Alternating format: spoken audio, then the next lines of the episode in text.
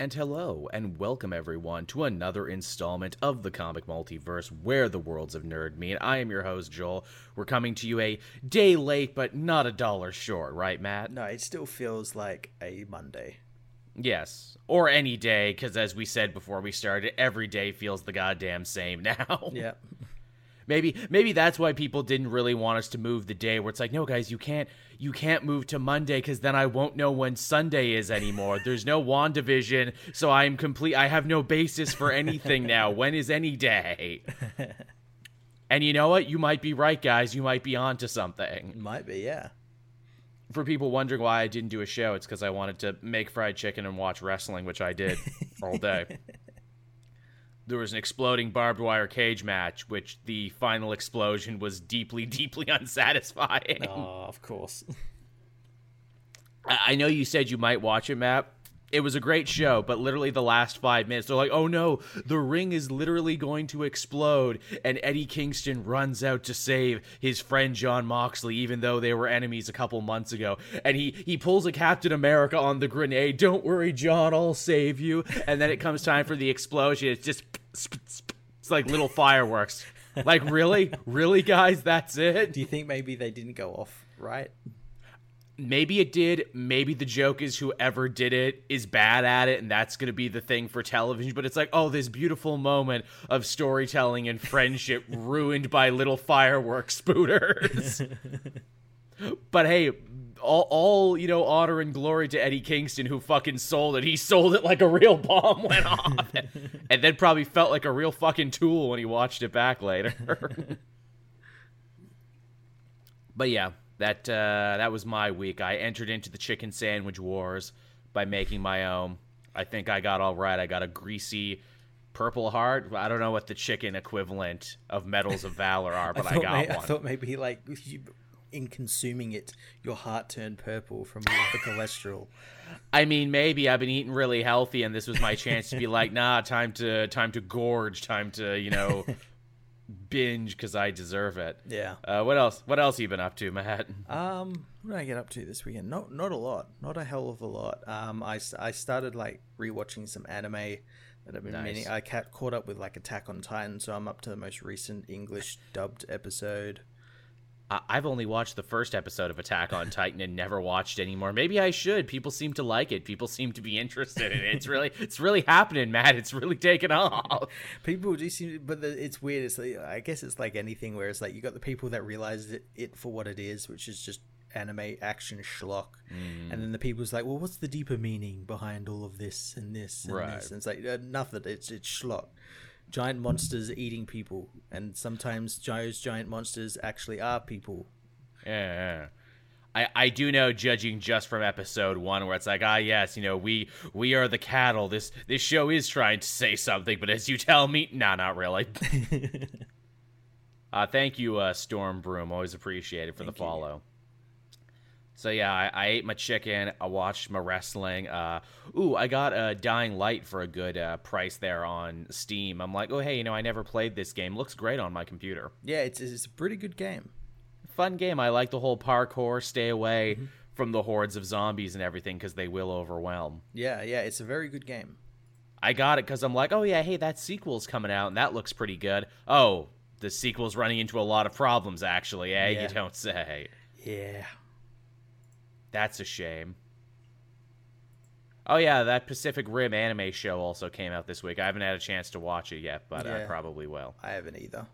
I was gonna watch that, and I was gonna watch that new uh, Disney Dragon movie too. Oh, I watched that. That was really great. Yeah, everyone said that was good. That got great reviews. Yeah, it was fun. Yeah, I'm excited for that one too, especially because it's like, wow, whoever made this movie was clearly a big fan of Legend of Korra, right down to the main heroine riding around on her pet sidekick like a motorcycle.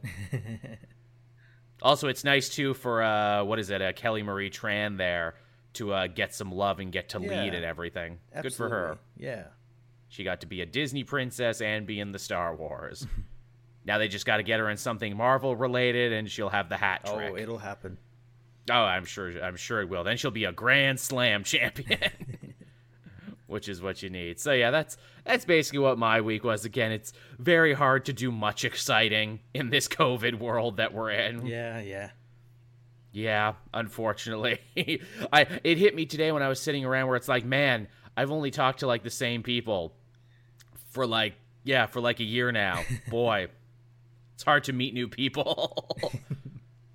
Jesus Christ, if I lose any of the people, uh, what is it that I'm hanging out with now? Fuck me. yeah, no one die of COVID, please. Yeah, please, for the love of God, if you take nothing away from this episode. Man, how crazy do you think it's going to be when COVID is done? Do you think it's going to be like Roman Empire levels of hedonism? just people like living so hard, just like orgies in the streets. You know, we're going to open the fight pits. Well, I'm fairly certain we got that after like the first week of lockdowns.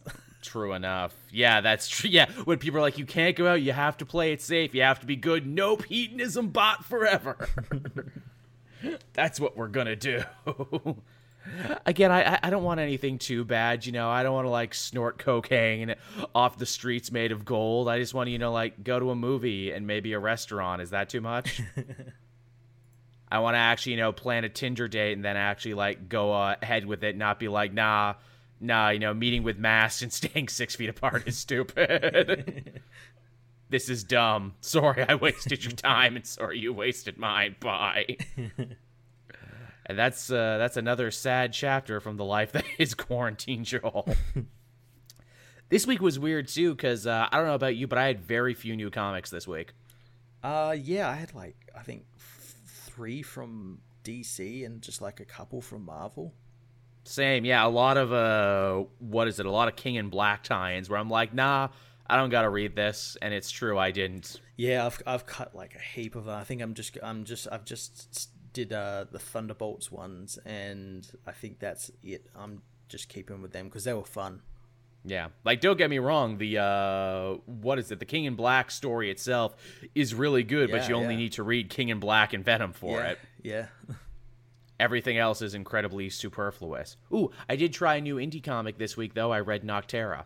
I, I wanted to read it, but I've I've got the Kickstarter version of that coming. I know, and I it hasn't say. arrived yet, and I don't want to read it yet because I want to read that Kickstarter version that I paid for. Because you paid money for it. Ain't that deeply fucked up? You paid actual money for it. You helped get the thing made, and I got to read it first. yeah also too because uh, as i mentioned before uh, me, me and image we're, we're like this now. Me and image were good. You know they actually tell me shit. They uh, they sent me a copy of radiant black early and i'm like ooh will they send me a copy of nocterra early? Nah because it was kickstarter. I had to go and buy my own copy.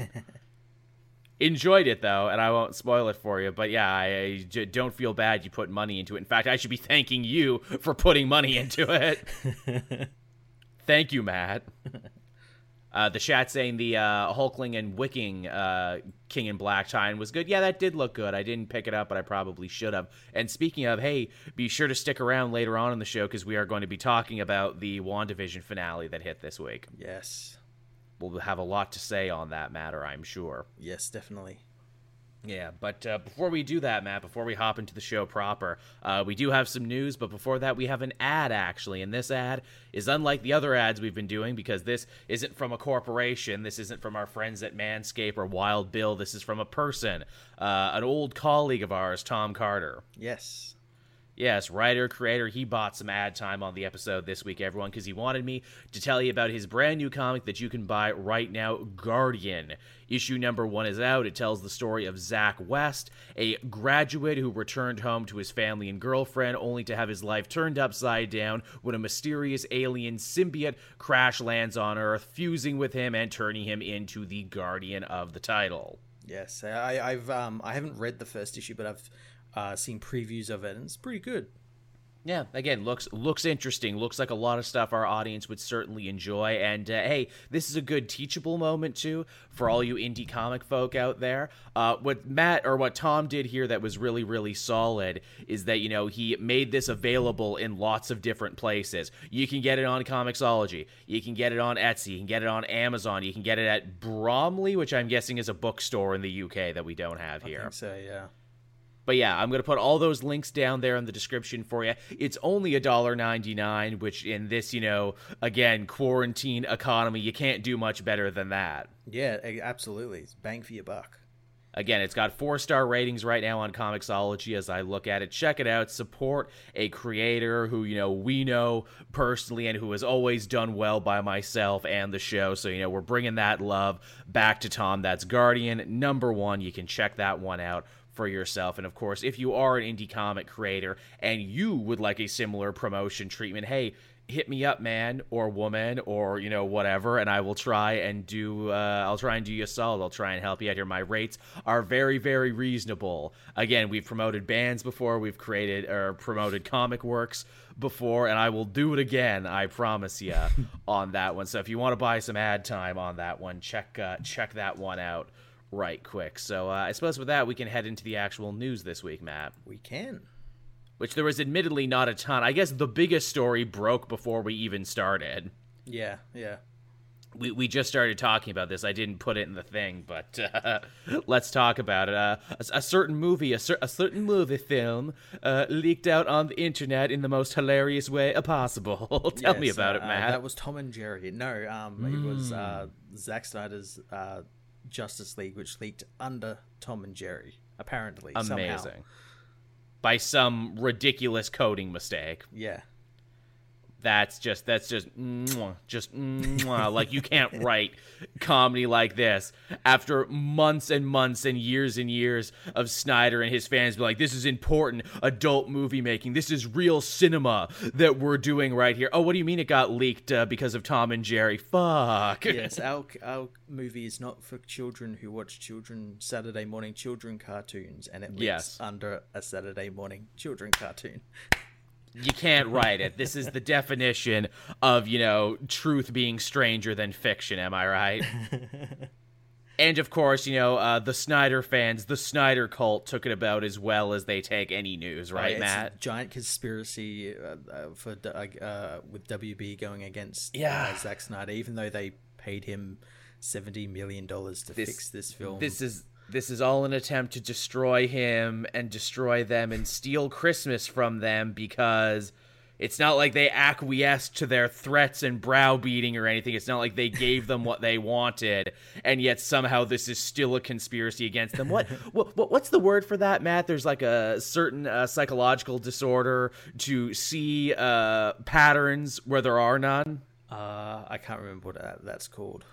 The chat will help us out with this. I, I think uh, they made a joke about that in the Justice League cartoon. I think uh, they said Question had that.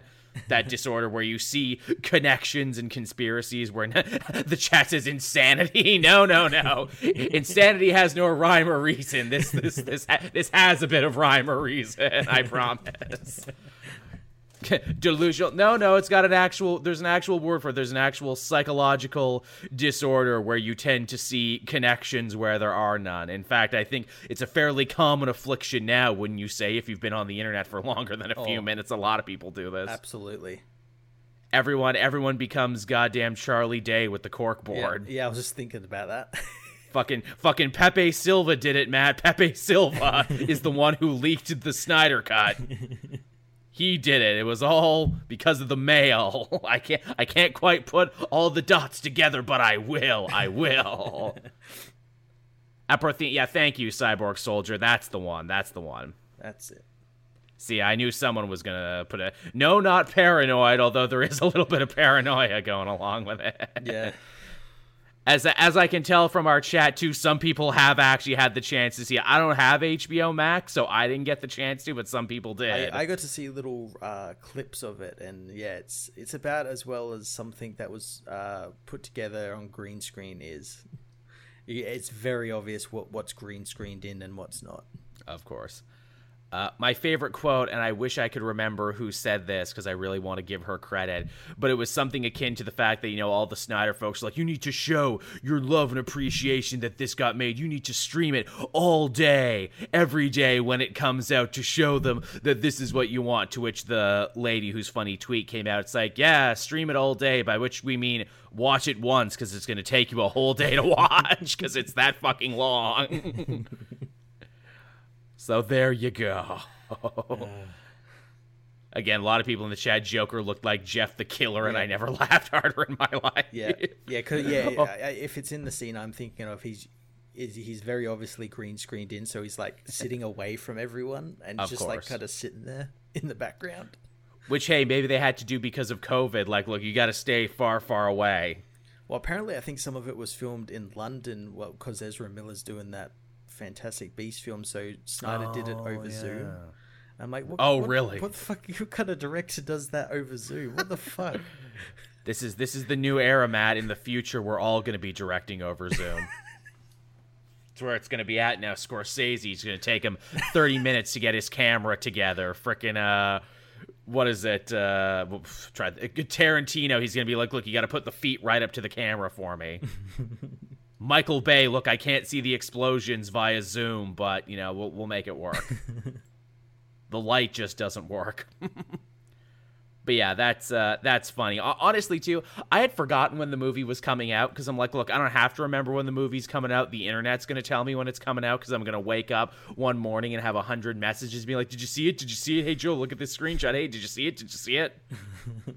Because that happens with everything now. I never have to remember anything because Twitter and the internet will remind me. Of course. So there, that's that, everybody. Uh, there's your Snyder cut, Snyder cult. We live in a society update. This has been your society minute. like, like the fact that it leaked out because of Tom and Jerry is so fucking hilarious and so fucking ridiculous. I forgot about the society thing that was also ridiculous. Where it's like it- this just keeps happening with the movie. It just keeps one upping itself. like literally I expected being like, okay, look, we were gonna put the movie out, but the algorithm deleted it. So sorry everyone, it's not coming out on March 18th. You the only chance you would have had to have seen it is if you saw it with Tom and Jerry. It deleted all of the, the copies and everything. we deleted all the saves. We're sorry. S- someone dropped their magnet over it. Someone dragged their magnet collection over the server. And now it's just gone. Now it's just gone forever. Could you imagine the salt on the internet if that Oh, happened? That'd be great. Again, it was just like a whole new ocean would be formed just from the salt. Because again, this movie is seemingly cursed. yeah, well, you know, they tried once, it didn't work out. Why do they get to try again? I Don't know why, but apparently they do. Wow, you're you just got really, really loud. Oh, did I? How oh, about now? Yeah, you're fine. Okay, okay. Just for a second there, you got like super, super loud. I'm very passionate.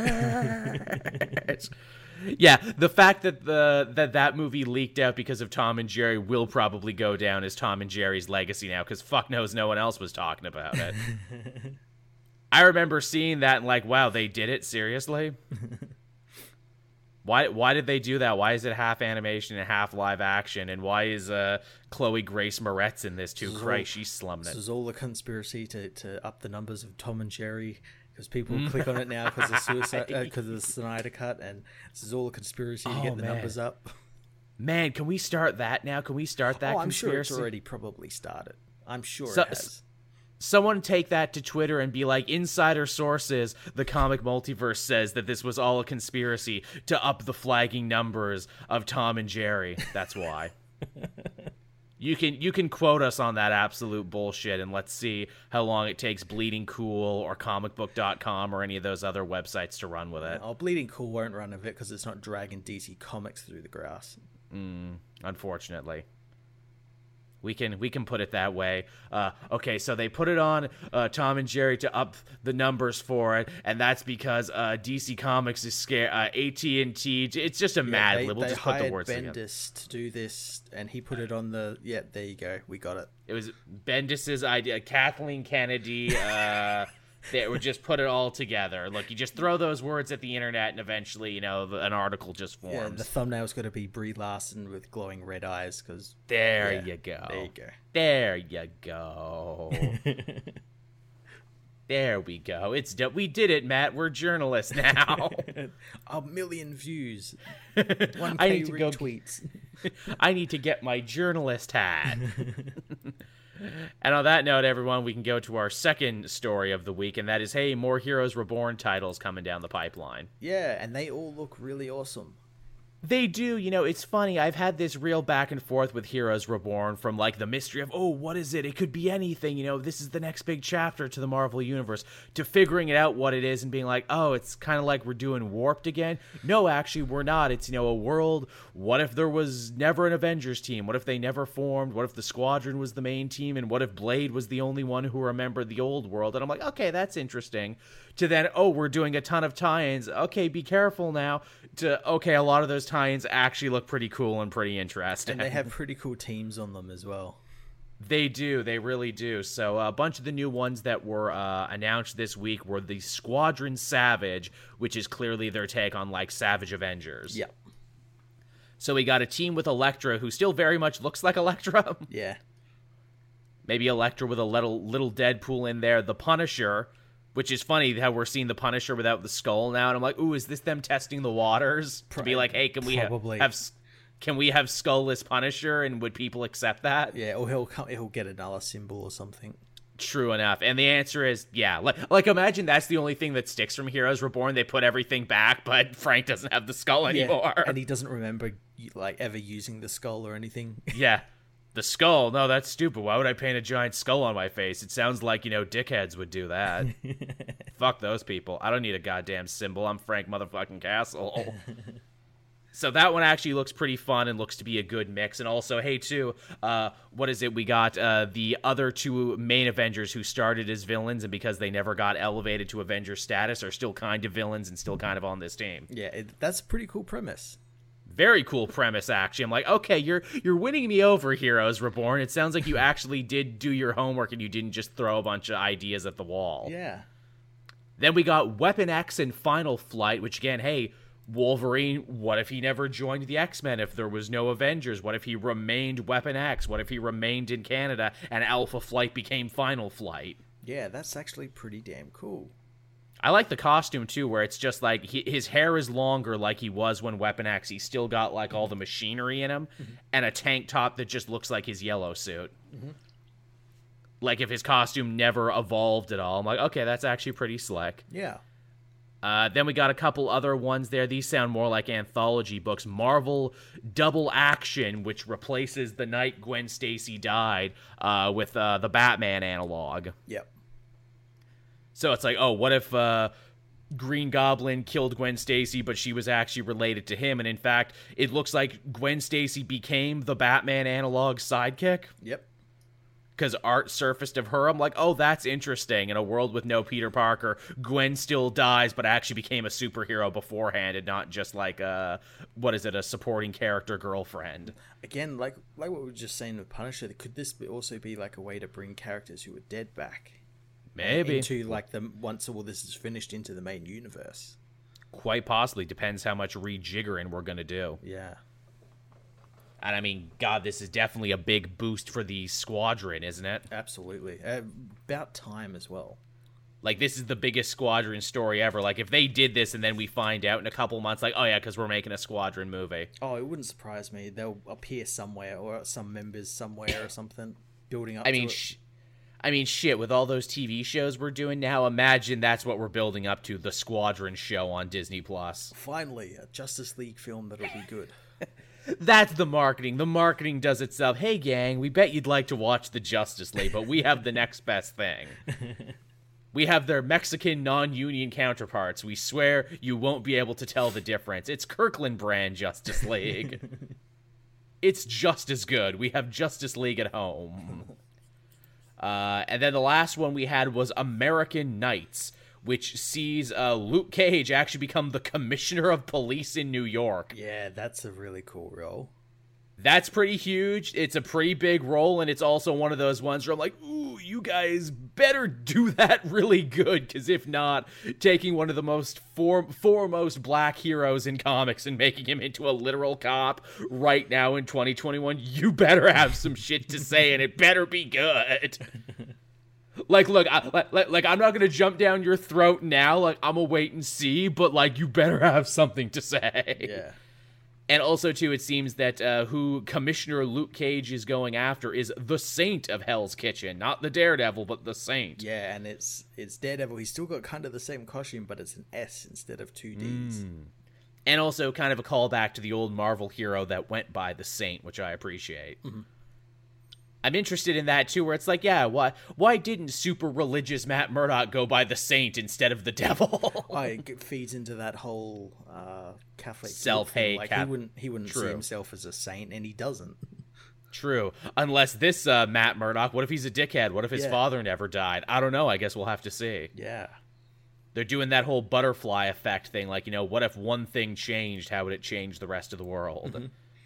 And uh, yeah, so uh, that's all the new uh, Heroes Reborn thing. I guess this is going to be a pretty serious, long-running story now because it looks like this is just going to be what's going to be happening at Marvel for a bit when it comes down. At least over the summer, because it starts in May, and I imagine it goes through June and maybe July. So at least three months there.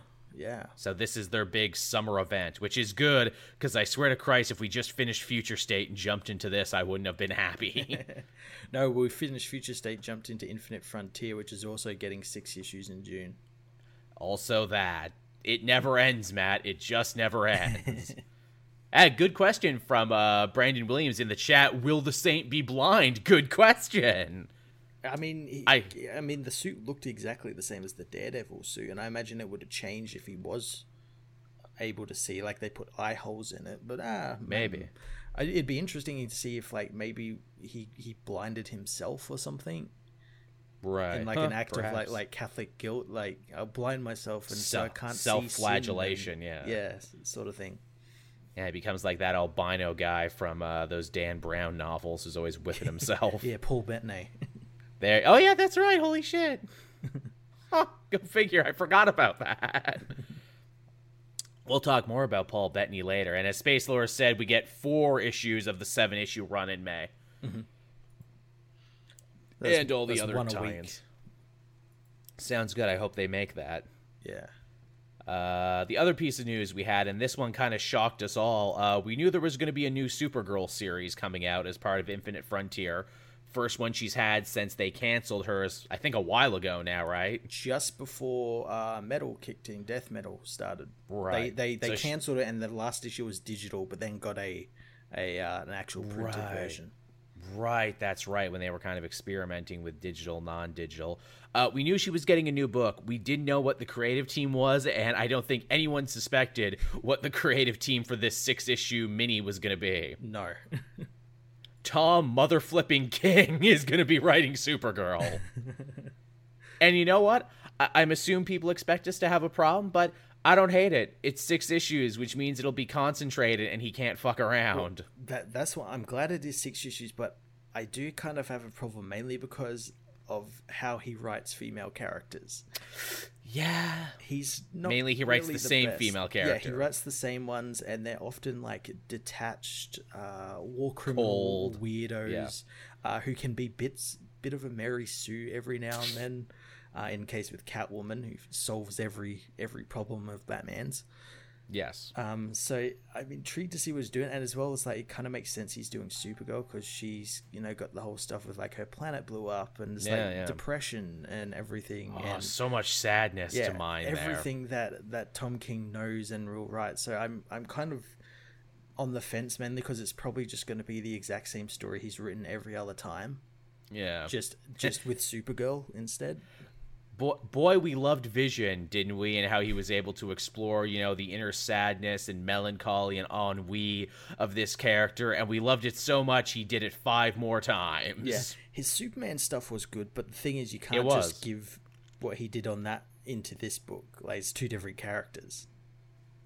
I, I like her kind of updated, but also kind of retro costume she's got. Yeah, well, I think it's very similar to what she was wearing before. The the boots Was it? though. Yeah, Okay, yeah, I, I like the big boots. I like the big hoop skirt and the cape. It's a it's a good look. yeah, and the sword, the The sword too. which which symbolizes depression because it's Mm, the double edged and you know. Oh, it's the sword of Damocles. It hangs over my head, and I don't know when it's gonna fall. There you go. Yep. I mean, normally I would say there's nothing you can't make better without the addition of sword, but here we go. Man, you know, Supergirl, we just don't know what to do with the character. Tom, you got any ideas? Uh, sword? You're a genius. but she just had an axe. Oh, that's right. She did, didn't she? She had stupid Rogol Zar's axe. Oh my god. Fuck, I forgot that. They're just gonna go through all the weapons. Oh, what about a flail? What about a, a morning star or a pike? Ooh. What about a gun? Can we give her a gun?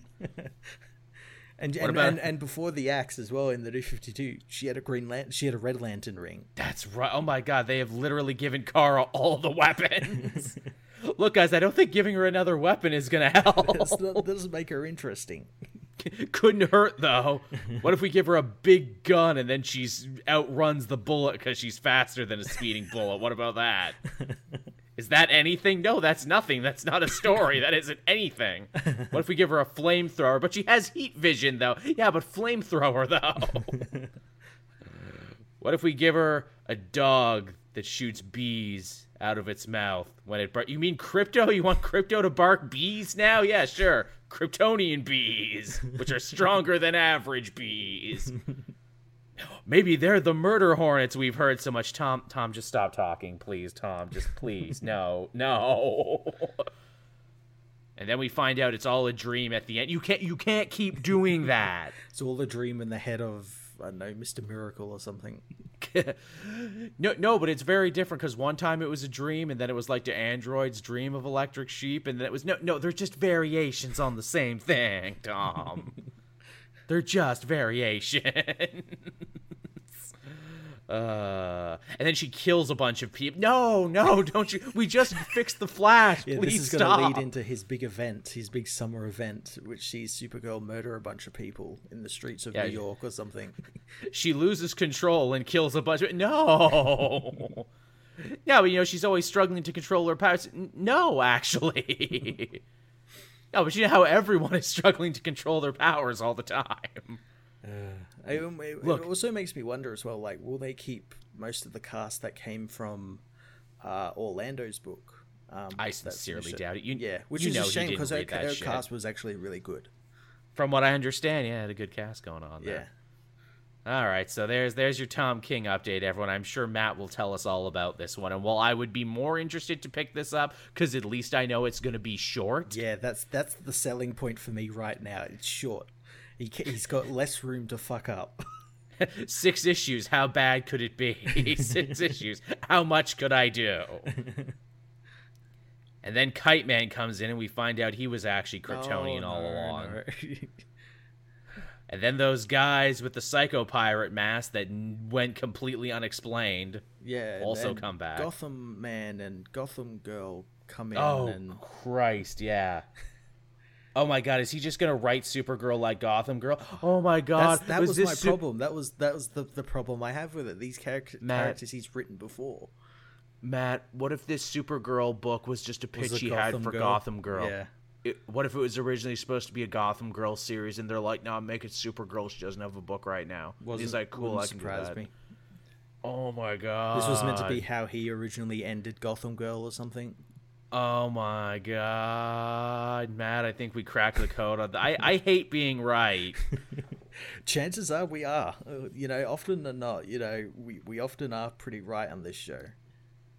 It's like Tom King just goes into his script and it's like, okay, uh, auto replace every "I'm sad about my brother" to "I'm sad about my planet." Yeah. Brings out his, you know, Batman issues 81 to 100 scripts. All right, let's change some things. Oh, Strange Adventures. There we go. I, I- I love that there is like another super, like another Kryptonian level super person on Earth because of Tom King, and no one has any interest in writing Gotham Girl. Wait, didn't- Everyone's didn't like, she nope. die? no, she got to live again, and didn't Oh, you, yeah, that's like right, give her a pill? That's right. Yeah. Yeah, no one's done pill- anything with her. Yeah, what if this is. Oh my god. I think we cracked it. Oh my god, I hate being right. Can't we be wrong? Just once, Matt. Heavy is the head with knowledge. We- we have eaten too much of the fruit of knowledge, Matt, and now we see sin everywhere. and with that, everyone, we can move on to our next story, which is hey, San Diego Comic Con 2021 is going to be online this year. Shocker. Shocker, yeah. I I do find it funny though that this news came around the same time the Center for Disease Control said, "Hey, you know, anyone who's vaccinated can actually meet in places now. That's fine." Yeah, and and, the, and this is relying on people actually being vaccinated. Yeah. Although I imagine somewhere in San Diego, they're like, "Oh man, we shouldn't have called it Comic Con. We should have called it Vaxicon. If you're vaccinated, everyone vaccinated can come to one convention." Man, what would Vaxicon be like, Matt? It would be a bunch of old people, a bunch of frontline workers, and a bunch of assholes who got to skip the line because Yeah. they knew somebody or were able to pay somebody off. Mm-hmm. Honestly, fuck that room of people. is all I'm saying. And yes, I know many of the people I know and like actually did find ways to skip the line and everything, but still I'm just a little mad at them. Yeah, I mean, I'll get I'll get unmad when I get vaccinated, but still. you're just mad you don't know anyone. Absolutely, I'm 100% mad. Because you better believe if I did, I would be gaming the system and I'd be showing off. I'd be like, hey, everyone, here's my band aid. It's the hot new summer accessory. It's called being vaccinated and not dying. oh, man, I'm going out to have so much risky sex now, but it's less risky. you know, because that's shit I did before. But yeah, Comic Con 2021, digital now. It makes sense. And I mean, maybe this one will be better because they've had a whole year to think about it. yeah, remember last year's one? How it just like came and went, and everyone's like, "Oh wait, the Comic Con was this weekend." I know. It was shocking. Like, shit, there was people who put online Comic Cons together who did a better job. Yeah, yeah. I was lucky enough to get invited to those, and I hope if they do them again, I get invited back. But at the same time, I wouldn't be shocked if those people didn't want to do them again because they're a lot of fucking work. Yeah, I'm I'm upset that um, fandom isn't a thing this year. Yeah, well, they were all in on fandom. They had a big giant boner for fandom, and now it's just like, nah. Like, make that a yearly thing It really should be, shouldn't it? because that was a lot of fun. It really was. I agree. Yeah, it was kind of like it was E3 for like DC comic shit. Yeah, And everyone had a little something and everyone, you know, felt like they were taken care of and then we got to do a big wrap-up show. yeah, and it did really great. It did it did great numbers for us. It did great for them. Everyone enjoyed it. It was just a lot of good positivity going on there. I don't know why they didn't do it either. I, I mean, maybe they will. Maybe it's something for the end of the year and not August now. Is is is it was that like a new AT&T mandate maybe where it's like no, we're not doing that again. Yeah, probably cost money. yeah, it cost us too much money there and we didn't see enough return, so we're axing that. Yeah, Yeah, that's a shame. But uh, yeah, if you run any small independent con that's going digital, please uh, call me and Matt. We can do panels and shit. absolutely. I'll run a D&D game. It'll be great. I did it for, uh, what is it, the other one. I'm good. I'm a good boy. I can do it. I'm a very good con boy. Man, I actually did put in a thing for like a Canadian con uh, around here. It was like something like comic books and video games, and, and I, I, I kind of threw a proposal together really quickly, like quicker than I probably should have, because I should have stopped and actually thought out my submission. But I did it so quickly because they're like, "Oh, uh, guest speakers will be paid five hundred dollars for doing it." I'm like, "Really?" Wow, I have been underselling myself everywhere else. I should have been asking for $500 a pop, apparently. Fuck. Yeah, they haven't written me back yet. I hope they do, though.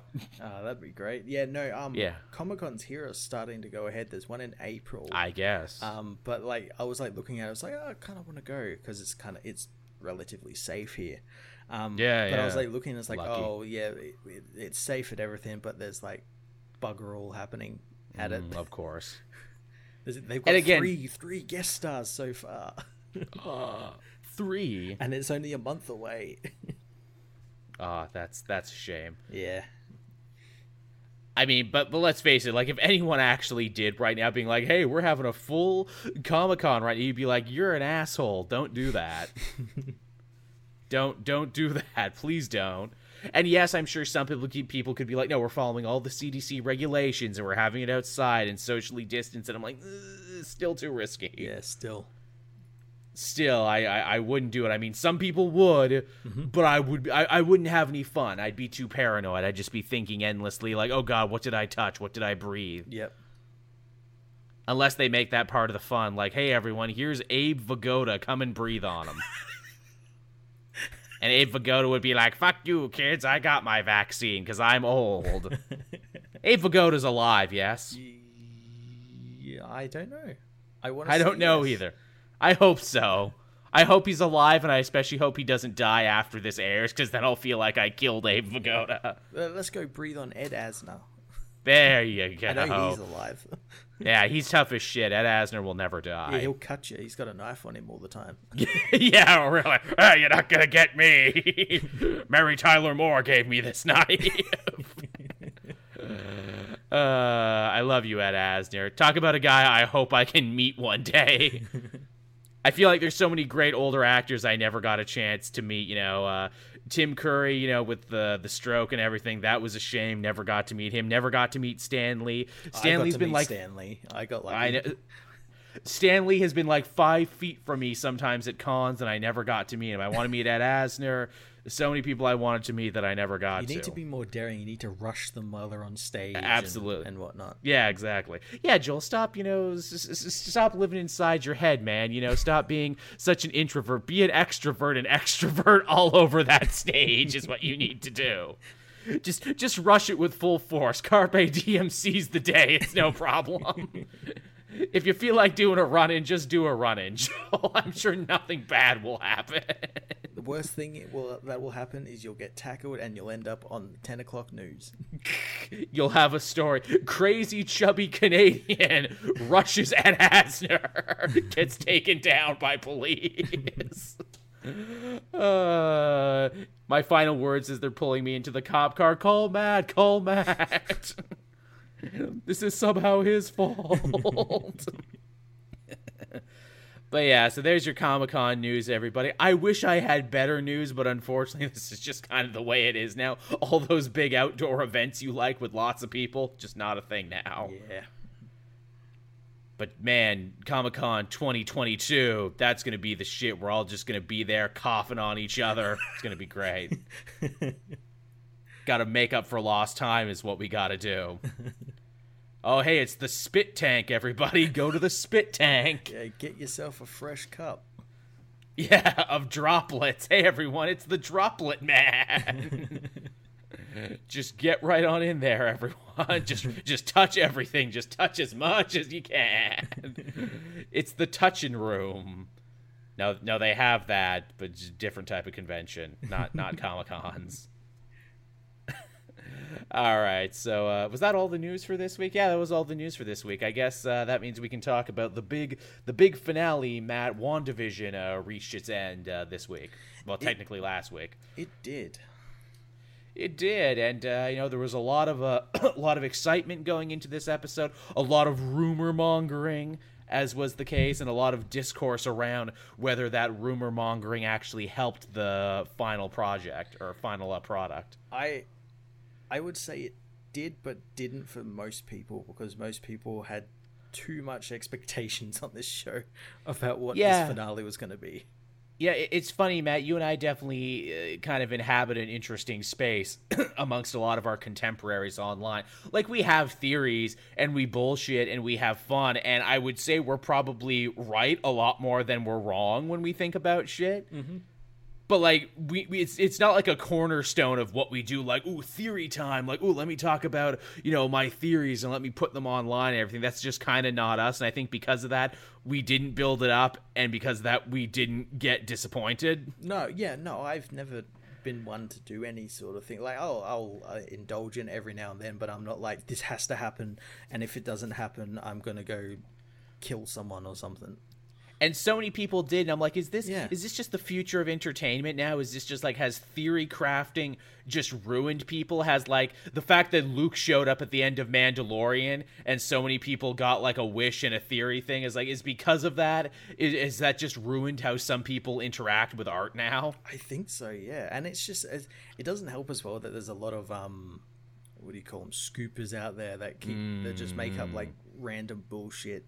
And like, oh, this character's going to be in it, and this one's going to be in it. This character's going to be revealed to be this character.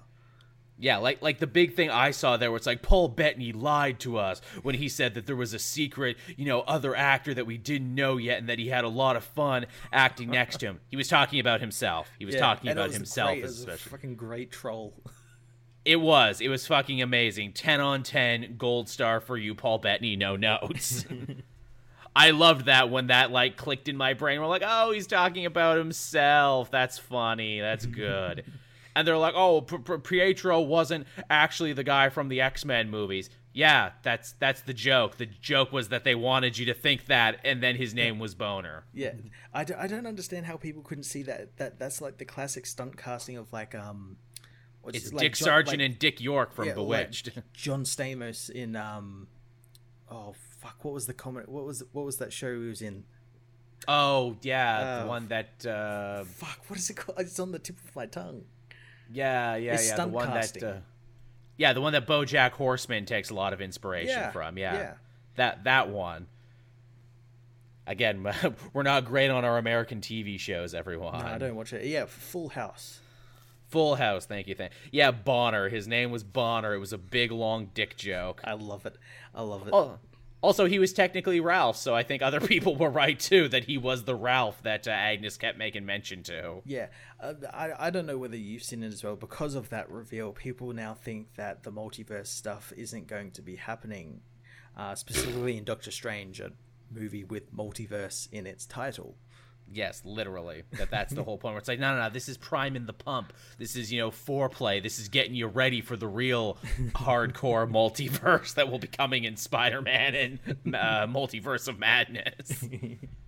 you know, you, you just can't go in dry to the multiverse. You got to get it ready. Apparently. wow, this this took a turn. Uh, but uh, yeah, so I mean, what I appreciated about this finale, and it's something that I hope we get to see in the other Marvel shows, is how it really managed to balance multiple antagonists. Because you had Hayward, you had Agnes, you had the White Vision, and they all kind of had their moment. They did, yeah, it, and it, it helps as well as because it's TV. They had like a lot of time to build all these characters up over the course of these eight issues, uh, eight uh, episodes. Uh, You can call it issues because it really did feel Yeah. like a comic, especially near the end. It started to feel like Oh, a comic absolutely. too. In the okay, we got to wrap this up, but also we got to leave some sequel hooks too. that that was a big question that got answered for me too. Where it's like, so WandaVision is just going to be one season, right? Because I feel like by the time this is done, they're going to wrap up everything, or not. No, no, tho- those uh those hooks are for like the other stuff that's coming up. There's, I don't Yeah. think there's going to be a second season. I mean, if there is, it'll be a completely different show. as I think it would have to be. So yeah, like Wanda manages to defeat Agnes and save the day, even though it means sacrificing this beautiful illusion that she's created for herself. And in doing so, you know, completing her cycle of grief, basically. You know, her grieving process has ended and she comes out the other end of it. Maybe for the better, but also maybe a little for the worse, too, because now a whole town hates and fears her and she's like an enemy of the government, or at least one government agent. Yeah, and and as well as she's uh, finally fully unlocked her Scarlet Witch powers. Yes, which man, I love that that was that that's what this whole thing was building up to in the fact where it's like, yeah, they never did call her Scarlet Witch in the movies. Yeah, she never did have a full costume, did she? Yeah, they never did. You know, actually explain the difference between what she does and the magic that Doctor Strange does, and through the course of the show, they did. Yeah, it was great. They also kind of put her in a Jean Grey position too, where it's like the Scarlet Witch may or may not bring about the end of the world. Yeah, she's the thing of myth. And Yeah, um, so be careful with that. myth and legend, and yeah, and I imagine that's wh- how Doctor Strange is going to get involved. He realizes the No Scarlet Witch is is now about, so he's got to go get involved. The costume looked great too. Oh, fantastic! Absolutely fantastic. like it looked so good i'm like you know what i was fine waiting for this long because it looks that good Yeah, it's a nice combination of what she's got in the comics and also you know some updates for you know television uh, Monica Rambeau got to have some fun moments there. She got to like literally uh, take a bullet for the illusion kids, which I like, and she finally kind of got to have it out with Wanda and basically say, "Yeah, if I had the power to bring my mom back and do all this other stuff, I probably would have tried." absolutely. which I thought was a nice touch of being like, look, I don't think I'm better than you or anything. This is just what grief does to us. Yeah, and I I liked as well that like it also set her up for where she appears, and obviously um. I think she's going to be in Secret Invasion and Captain Marvel too, where Yes, she, definitely. she- by the end of it, she's not like the full spectrum. She's not, you know, the full hero. She's just still developing her powers, and that'll fully develop in, I imagine, Captain Marvel too. Yeah, so she's already, you know, full of spin off potential Mm-hmm. and arcs that we're no doubt going to get a chance to see. Yeah. It's also fun seeing Skrulls again and being like, oh, a friend of your mother wants to see you up there in space. Yeah, where the real sword is being put together by uh, Uh. Nick Fury. also a nice touch too for her story to be like you know i wanted to go to space but i never got the chance to because of the blip and everything but now not only do i get to go to space but i get to go to the kick-ass awesome alien part of space so she gets rewarded even more so uh Vision having his big showdown with White Vision, which just, I mean, come on, they got White Vision in the show. How awesome is that? It's so awesome, and I like I like as well they they um they were allowed to have like the, the you know comic book you know action fight and everything, but they ended the fight in how two androids would, which is just talking with each other. Logically and Yeah. clinically. Yeah, with the Theseus ship uh, parable. Yeah. Yeah, the ship of Theseus, which has become a big meme on the internet now, which I love. Everyone being like, ooh, original doppelganger. Huh, have I mentioned the ship of Theseus? Here's what I didn't realize until uh, Mike Del Mundo and Mark Waid brought it up on Instagram. Uh, they actually wrote that scene in their Avengers run. Oh, really? Yes, it was Vision talking to an evil version of Vision from the future, but literally awesome. evil. Yeah, literally evil future Vision says, "Hey, have you ever heard of the ship of Theseus?" And I'm like, "Oh, fuck." That's cool. Now, again, I don't know if the show was directly quoting Mark Waid or if it's just a very weird coincidence. It probably was because there's a lot of stuff in there from like uh, like the Avengers stuff with Vision and Wanda and stuff from uh, Tom King's Vision and stuff. I imagine it had to have been intentional. You would think so, yeah. I, I love using the Ship of Theseus parable too because it's so much better a reference than like uh, oh Schrodinger's cat. I'm so sick of Schrodinger's cat and everything. Thank you, Ship of Theseus. It's a much better, much funner thought exercise. It is, yeah. And uh, two, you know, White Vision gets his memories back and then seemingly leaves, which there's another storyline that's going to have to be followed up on. I my only assumption is is that once Vision realized that he died, realized all this horrible stuff that happened to him, and what Wanda eventually did, that freaked him out so much he had to run away. Well, I think I, think that as well, but as well, this is a Vision who has all of those memories, but without the um Context, uh, yeah, without the context and the the emotional uh, mm, core, yeah. history that that Vision has had. He hasn't had all of that like learning what all of this means, sort of thing. So he Mm. has no way to process it. So he's having that classic, you know, again, do androids dream of electric sheep? Yeah. What am I? What is it to be? Yeah.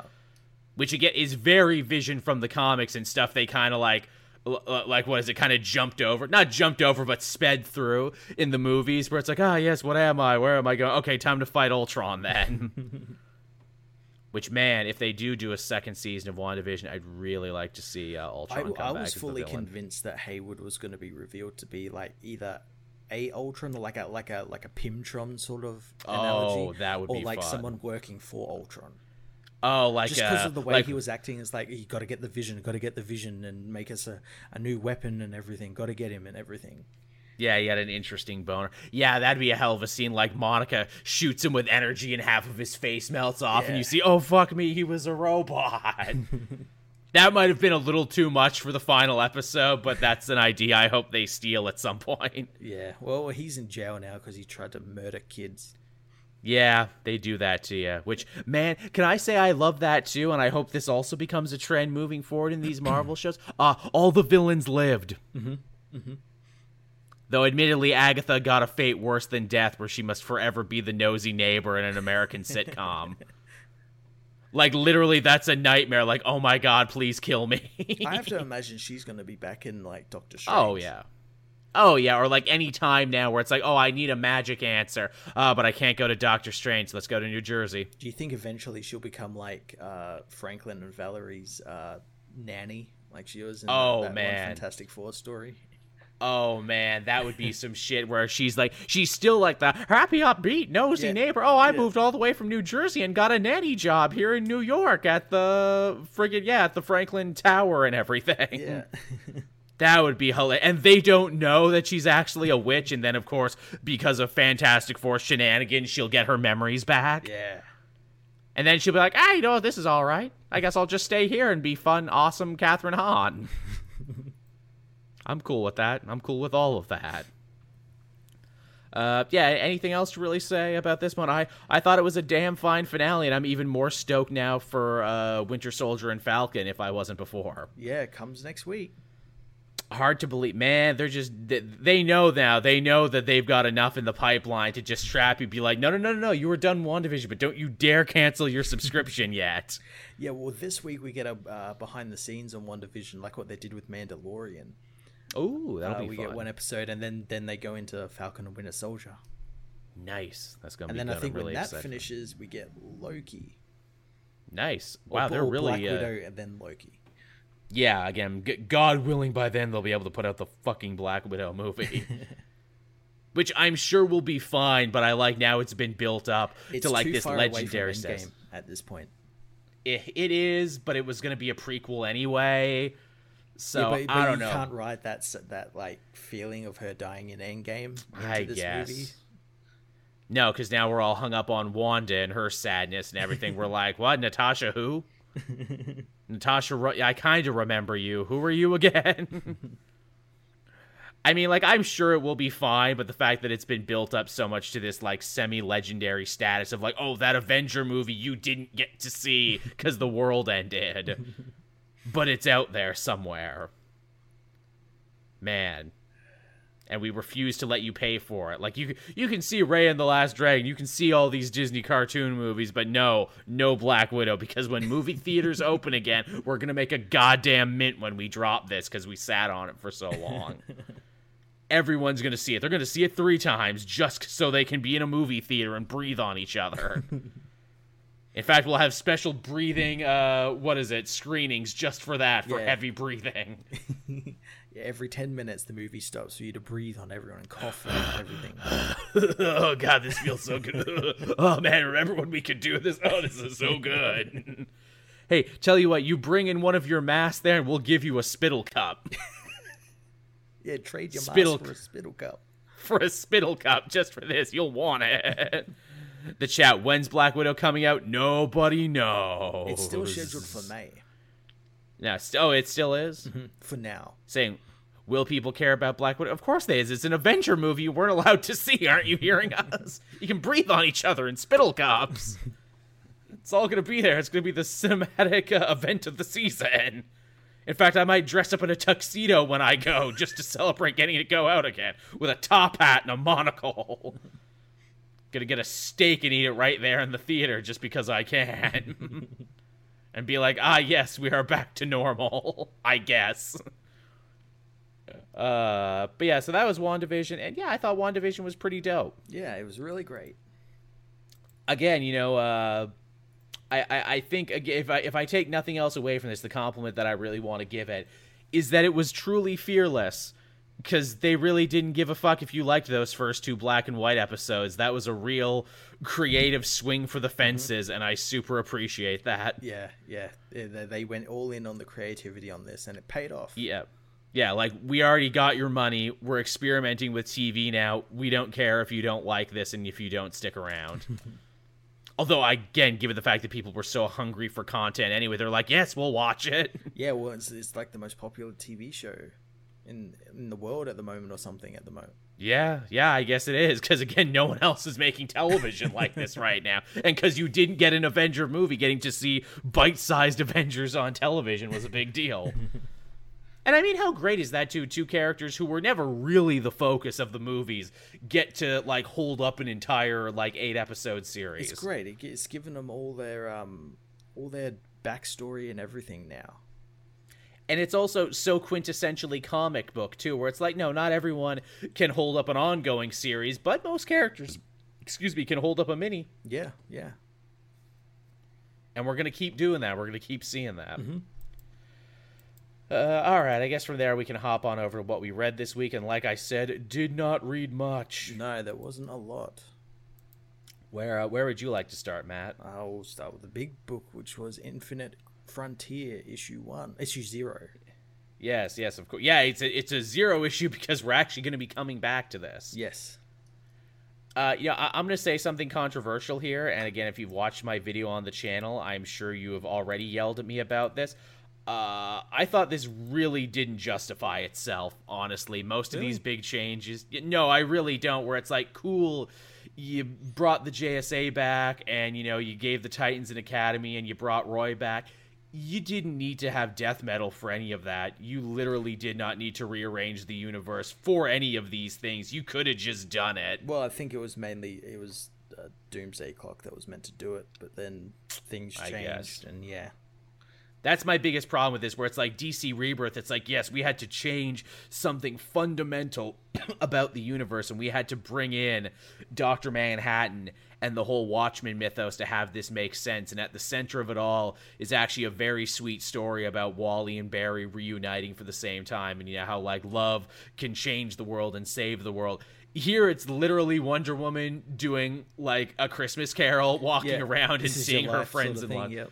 yeah, this is your life, and here's other books you can be reading right now, Wonder Woman. and she's like, cool. That's cool, I guess. In fact, too, even in the first couple pages, it's like, yes, Wonder Woman helped save the world in the death metal. She slew the Batman who laughs and got to join the hands of creation and become a god. Did we say that? We, we meant she gets to be right under a god and join the quintessence. Oh, really? You mean those guys who are always losing and fucking up? Yeah, those guys. those guys that literally die. Yeah, those guys who literally die, those guys who couldn't handle Rogol Zaar, those guys who, you know, couldn't handle the Batman who laughs, those guys, she gets to join these ineffectual fuckheads. and uh, yeah, so she does that. She gets a cool white costume for this story, and then gets another new costume at the end. Yeah, yeah, that's her D and D costume going into her book that starts this week. Don't get me wrong, I like both. They're good costumes. now, here's another thing, Matt. So, with this whole new era in DC Comics, this infinite frontier, the one of the big new creative ideas that they've come up with is this concept now that everyone now remembers their entire creative uh, or their entire publication history because you know, oh, the, the the bonds were broken by the chainsaw of truth and everything. The only problem with that is that no one is having freaking existential meltdowns as they should, remembering 80 years worth of their lives that they lived. Like Wonder Woman, shouldn't she be freaking out that she was clay at one point? Oh, I can't the same thing be said about like Marvel, where their all their history is is is canon, and no one never does that in that. Well, I mean, true enough, but their thing is always like, oh, when was the Civil War? Eh, a couple years ago. When was this? Eh, a couple years ago. No, they remember their entire lives of 80 plus years of material where it should be like, wait, why why am I as old as I am now, but I have 80 years worth of memories? I don't know. I- I'm sure it's going to come up in some books. I, I really hope so. In fact, uh, when we talk about Suicide Squad, there's a perfect point in there where that should have came up and they didn't use it. Not to say nothing of the fact when it gets really confusing because you have characters like Huntress being like, "Hey, you know, Barbara, remember when we were birds of prey? Wasn't that fun?" Uh, Huntress, that wasn't you, Huntress. That was the Earth Two Huntress, who we know still exists and is still out there. Someone in Earth Two. Those are not your memories, actually. Oops, we fucked that up. Well, te- I mean, technically it could be because the universe did restart, and it's like New Earth One, New Earth Two, New Earth Three. I guess if we see if we see a new Earth two, that's how they get out of it. Yeah, well, I mean, they could always use the Earth Two that was in uh, Doomsday Clock, which was literally the pre the post crisis uh, Mm. Earth Two. I guess we won't know until we go back to that Earth where it's like, wait, is Earth two still the new Fifty two Earth two, where it's the Golden Age heroes but young? Mm, I have a feeling it's not. no, I don't think so either. In fact, we'll talk about that when we talk about the JSA thing because that almost certainly puts a nail in that coffin, being like, nope, that's done. Yeah. That era is done. But yeah, so it's Wonder Woman with the Spectre basically walking around and taking a tour of books that you could potentially see at some point and new holes that may have been created by this everyone remembers everything. Uh, I was shocked by the Superboy stuff because it's like, oh, so the people writing this remember everything with Superboy because there's only so much history to remember. There's not 80 years worth of it. But the Spectre is actually pretty harsh on Superboy. Yeah, and I hope that pays off, and he actually ends up becoming a villain. Just to piss people off. Yeah, yeah. Why not? I will admit the Spectre the Spectre makes a hell of a choice in this story, or yeah, he makes a hell of a point where he's like, "Look, you know, John is an anomaly, mm-hmm. born to parents that don't exist anymore, on a world that doesn't exist anymore, aged up on an Earth three that doesn't exist anymore by an Ultraman that doesn't exist anymore." Yeah, yeah. People seem to forget all of that sort of stuff about him. And again, I'm like, okay, so you're actually using all the bits of continuity here. I like that. I can appreciate it, and I like too that you know Wonder Woman fights for him and advocates for him. And it's like no I know that you know Clark isn't going to raise a tyrant. He's going to be a mm-hmm. good kid. Look he solved this monster problem like Superman would. Yeah yeah exactly. Again also, it was it was a Spectre kind of judging a book by its cover kind of acting like some of the fans. Yeah very, very much like he does. It's almost like he's you know the embodiment of judgment or some shit. yeah. Yeah it, and it's funny too because it's also kind of like connecting some threads from Future's State, which mm-hmm. I'm actually pleasantly surprised that Future State didn't go away, and there's actually still yeah. quite a lot of connective tissue going on. Oh, there's heaps of it in this issue like this idea Spectre brings up that Superman of Metropolis brought up, where it's like, you know, John will spend the rest of his life, you know, fighting and, you know, slaving and trying to live up to the memory of his father, Superman, which he will never be able to do because, you know, he just physically cannot bring himself to do it, well, with the whole only being half Kryptonian thing. But as we saw in Future State, yes, he will struggle, yes, he will fall, but maybe he will He'll get to where he needs to be. Superman yeah, he will evolve the idea of Superman, and I'm like, okay, you know, if we're actually gonna go there, then let's see where that goes. Yeah, yeah, yeah. What uh, what other stories were in there that really stuck out? Uh, what else? There was the uh, there was the Stargirl stuff. Yeah, again, hey, we're popular on TV now, so Jeff Johns gets to write us again in a new thing. And I'm like, eh, can't argue with that. Yeah, it was it was fun. It was just you know Stargirl battling King Midas, and and then Pat getting called up to the uh, Seven Soldiers of Victory again. Like nothing ever changed, and I'm no. like, all right, that's cool. Yeah, I'm with yeah, because I'm with it. I I guess too because now that the JSA exists again, Stargirl and Stripes can exist again because they kind of can't exist one without the other. Yep you kind of need to tie all that together which i can appreciate the idea that there's a you know lineage is back in the dc universe yes yes something they always had a problem with accepting uh roy is back to life mm-hmm. and dinah and ollie are back together uh, everyone remembers everything but they don't remember that they betrayed each other at the end of uh, that last green arrow run or green arrow was mad at the justice league because they seemingly gave him an empty box yep yeah, yeah, and none of that came into it. But they're joining the Justice League. Yeah, so consolation prize box was like an invitation. I'll, I'll I'll take that silver medal, Matt. But see, this again, this highlights my problem with everyone remembering everything. Look, you, you write yourself into a corner when you say everyone remembers everything. What they should have done, and this is how I would have fixed it. Everyone remembers everything in the same way Wally remembered everything when he came back, and that is only when it was important and only when he touched another character. like literally write yourself a way out and be like no he'll they'll only remember it when it's important to the story. Well yeah that could actually still factor in where the characters have that history but they don't remember it until someone like wonder woman who knows all of this touches them or something. Which is admittedly how hyper time used to work mm-hmm. back in the day. Like hey i suddenly remember a thing yeah. from the 40s now. Yeah.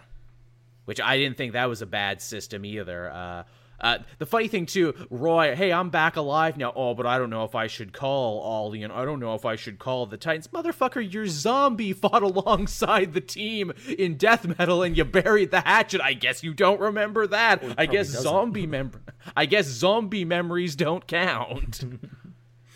I'm just like, okay, sure, whatever. He's back. He got rid of the trucker cap. Sure, fine, thank you. He's gone on, I, going on to be Red X, although I doubt it because we actually get to see kind of Red X's yeah. origin, sort of quote unquote yeah again that's going to be the mystery for that titans academy book who who are they yeah yeah uh, we get some pretty cool stuff with uh, the green lanterns which pays off some stuff yeah. from future state as well we actually see the um the the ending of their story, which was them taking Kelly to um, oh well, we get to see the the next part of that in the Green Lantern Future State book.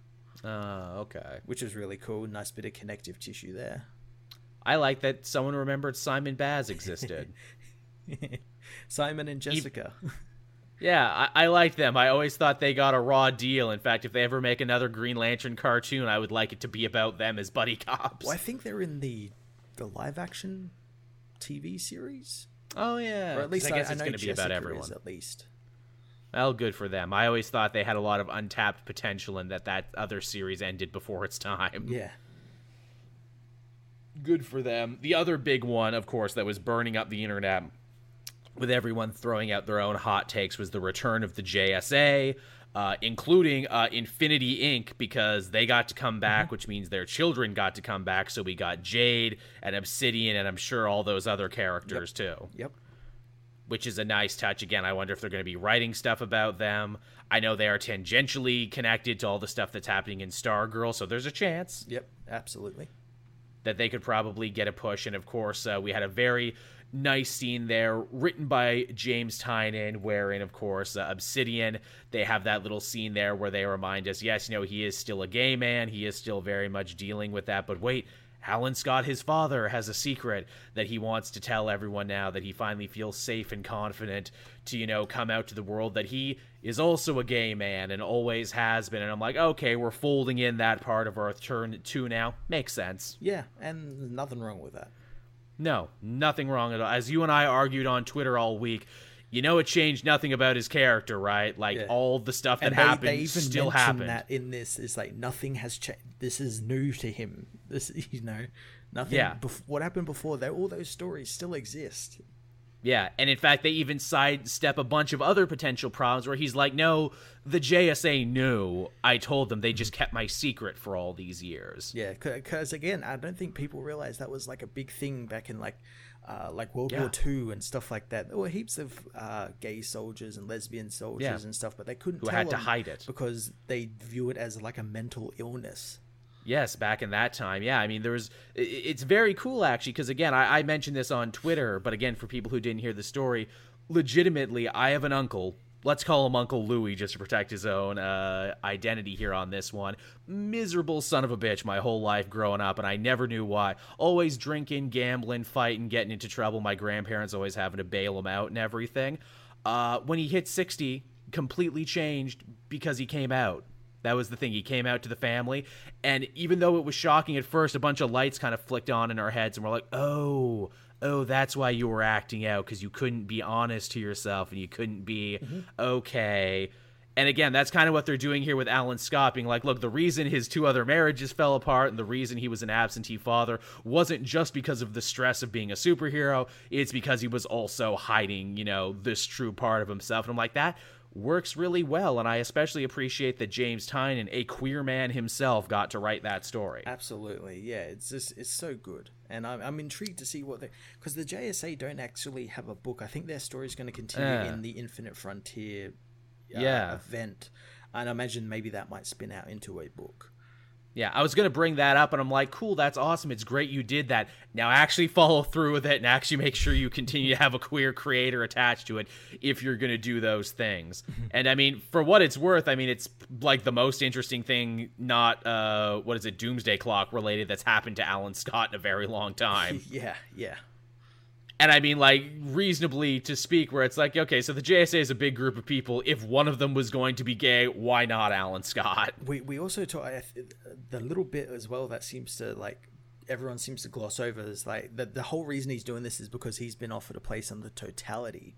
Yes, uh, yeah. uh, to sort of guard like the universe and everything. Mm-hmm. And he mentions he it's not indirectly said, but I think he's going to adopt the Sentinel uh, code name again Oh, because he, he, he, he mentions he's going to become a Sentinel for the universe. He did.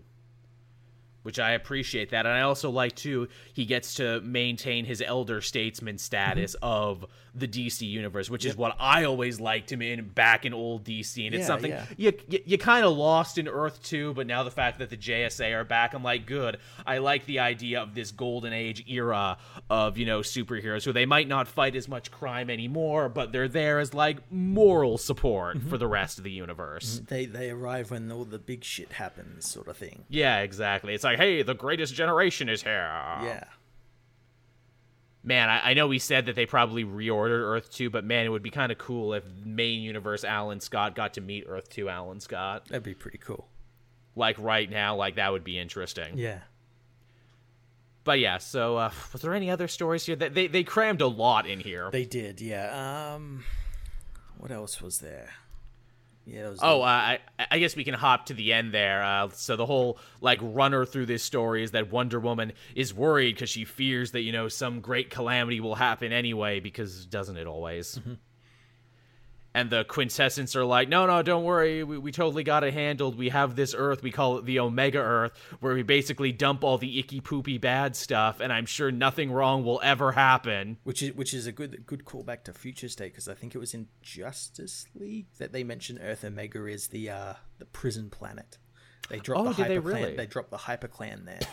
Oh shit! I didn't catch that. Good call. yeah.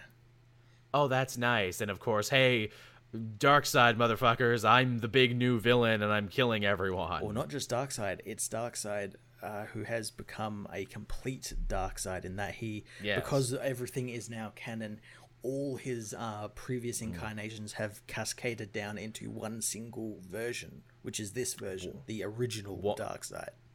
100% final form, ultra instinct Yep. Kirby dark side. He's got all the powers. He's ascended to the higher levels. His chakras are exploding. His inner eyes are open. Which I'm like, okay, cool. So we're not just making him poor man's Thanos anymore, where he's got a weird boner with destroying Earth and heroes for some reason. Nope. He's back to the whole you know ooh, I, I i'm a mysterious elder space god and you know i want to destroy new genesis and i'm assumingly gonna go back to hunting down the anti-life equation Uh, yeah, yeah, or like jumping from universe to universe now. yeah potentially yeah he'll be a universal threat Yeah. That's fine i guess i guess it's cool that they reestablish darkseid in the pecking order of the dc cosmology now after it felt like they kept kind of upending that where it's like oh dr manhattan's up here oh but the batman who laughs oh but perpetua oh but. Yeah, oh, uh, I think maybe that was probably like a big mandate of this whole thing. Was like Probably. okay, restructure it so it's a bit more simplified. Yeah, like our shit doesn't make sense anymore. We have several. Oh, we've got creators of the universe and the quintessence and da da da da. No, they're all dead. There is only Darkseid now. So I mean, if cleaning house was uh, what is it? One of your mandates. Good, good on you. You cleaned the house. Yeah. And you used an old character to do it. You didn't create a new character. No, no, that's good. Yeah, so there you go. And uh, Wonder Woman decides she does not want to be a god. She wants to roam among the people, though also isn't going to tell her mom, who looks like she's going to be joining the Justice League now, and because she's leaving Paradise Island, Nubia gets to be queen. Yeah, yeah, and I think as well that I think ties into her future state stuff. Like there is allusion to like her Yeah. doing something like that in the um in the past before she became Yeah, Wonder yeah. Woman. And it sets up the new status quo for Wonder Women. So, you know, we can have the new Wonder Girl be a Yara Flor, who even she gets a little segment there where it looks like modern day Amazons are chasing after her to see where she goes. Yeah, they're trying to figure out what her deal is. I appreciate that Yara Flor's uh, guardian aunt there is deaf, so Is we deaf, actually get to see American Sign Language rendered in comics. I'm sure how it's supposed to look. Yep. So that's pretty sweet. I like that. That's using comics as an art form in a way you don't normally see. Yeah. Uh, what else happens? Wally West becomes the Flash. The, the yes, Flash. which the Flash, which I think was a given at this point. Yeah, yeah. This is his severance package. For real. Hey, sorry we ruined you there for a little bit. yeah, but the bad man is gone now. Yeah, no no hard feelings, Wally. No hard feelings. But it's actually no hard feeling, it's, Wally fans. It's a cool reason though because Flash uh, Barry is. is. actually going off to join Justice Incarnate.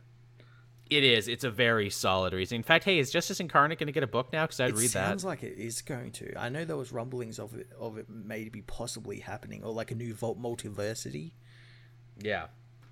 Because, like, really, what a solid concept. Justice Leaguers from all across the multiverse fighting multiversal threats. That's Yeah. such a great concept. Yeah, it's so cool.